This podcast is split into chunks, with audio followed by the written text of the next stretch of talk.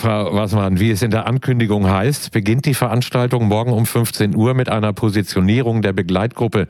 Wie steht denn die A2B zur Standortfrage und äh, sind sich da auch alle Beteiligten einig? Ich meine, immerhin sind ja dort verschiedene Interessengruppen vertreten, ne?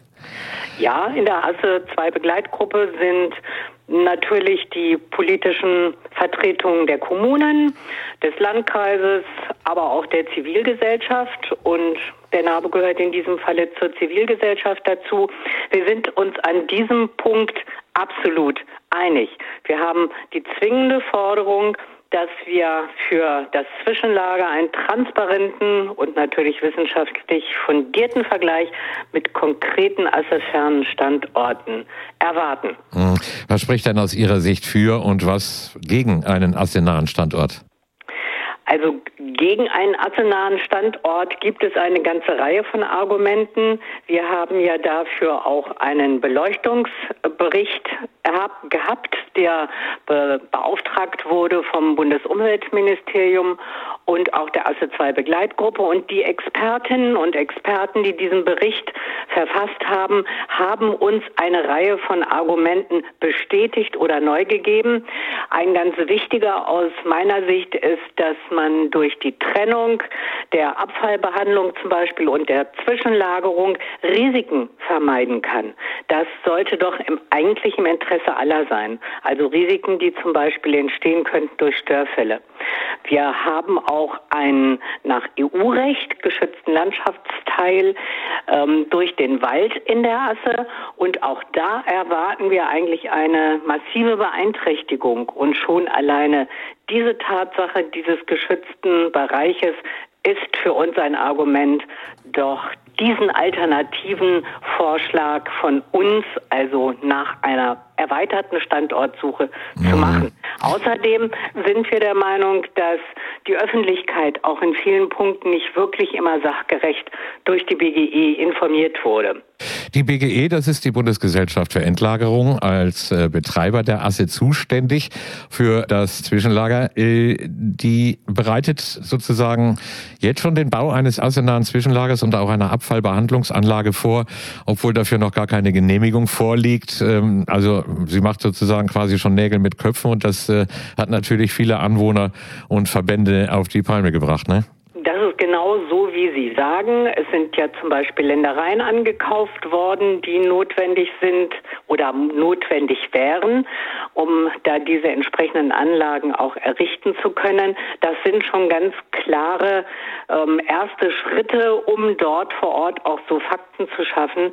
Das widerspricht unserer Ansicht auch dem, was eigentlich besprochen wurde mit dem Bundesumweltministerium und auch mit dem niedersächsischen Umweltministerium. Also die BGE sagt ja äh, als Argument pro nahes Zwischenlager, dass dadurch natürlich auch äh, die Transportwege kürzer wären. Sie will nach eigenen Angaben die Öffentlichkeit in den Prozess einbinden. Gleichzeitig droht sie aber mit einer Anordnung des Sofortvollzugs. Wie ist denn dieser Widerspruch zu erklären? Also die Einbindung der Öffentlichkeit erschließt sich uns eben in diesem Falle nicht so wirklich, weil wir der Meinung sind, dass die Asse-Begleitgruppe ja eigentlich genau dafür ins Leben gerufen wurde, um hier eine kritische Begleitung auch sicherstellen zu können. Das ist uns aber im Moment so gar nicht möglich, weil wir über viele Dinge gar nicht so unterrichtet sind und die eigentliche Auseinandersetzung mit dem Beleuchtungsbericht noch nicht stattgefunden hat. Wir warten immer noch auf eine Stellungnahme durch die BGE und natürlich auch eine Stellungnahme des Bundesumweltministeriums. Beides liegt nicht vor. Das hat ja zum Beispiel auch der linke Bundestagsabgeordnete Viktor Perli aus Wolfenbüttel kritisiert. Er, ja. äh, er sagt, das Ministerium spielt auf Zeit. Teilen Sie diese Einschätzung? So fühlt sich das an. Und wenn man draufschaut, muss man vernünftigerweise auch sagen, es hat nicht nur mal was mit dem Gefühl zu tun, sondern es ist auch tatsächlich äh, von den Fakten her so. Ja. Hm. Sie haben jetzt mehrfach den Beleuchtungsbericht erwähnt. Dazu soll es morgen auch ein ausführliches Statement der Arbeitsgruppe Optionen Rückholung geben, also kurz ja. AGO. Es ist ein Kreis von Experten, der die Begleitgruppe mit wissenschaftlichen Fakten und Analysen versorgt. Können Sie dazu vorab schon ein bisschen was spoilern vielleicht? Also es ist so, dass die AGO ihre Einschätzung vorstellen wird zum Beleuchtungsbericht. Sie werden dabei eingehen auf Erfordernisse, die eigentlich notwendig sind, um einen solchen Konditionierungsprozess für diesen rückgeholten Atommüll auch durchführen zu können und wie eine solche Zwischenlagerung aussehen könnte. Wir sind der, nach den Gesprächen, die wir bisher mit den ARGO-Mitgliedern geführt haben, gehen wir davon aus, dass sie unsere Position teilen.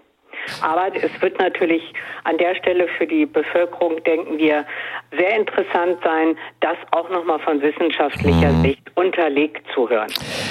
Frau Wassmann, in den letzten Jahren haben mehrere Bundesumweltminister die Asse besucht. Die aktuelle Ressortchefin Steffi Lemke war bisher noch nicht da und die örtlichen Initiativen beklagen nun ausgerechnet eine grünen Politikerin verweigere den Dialog.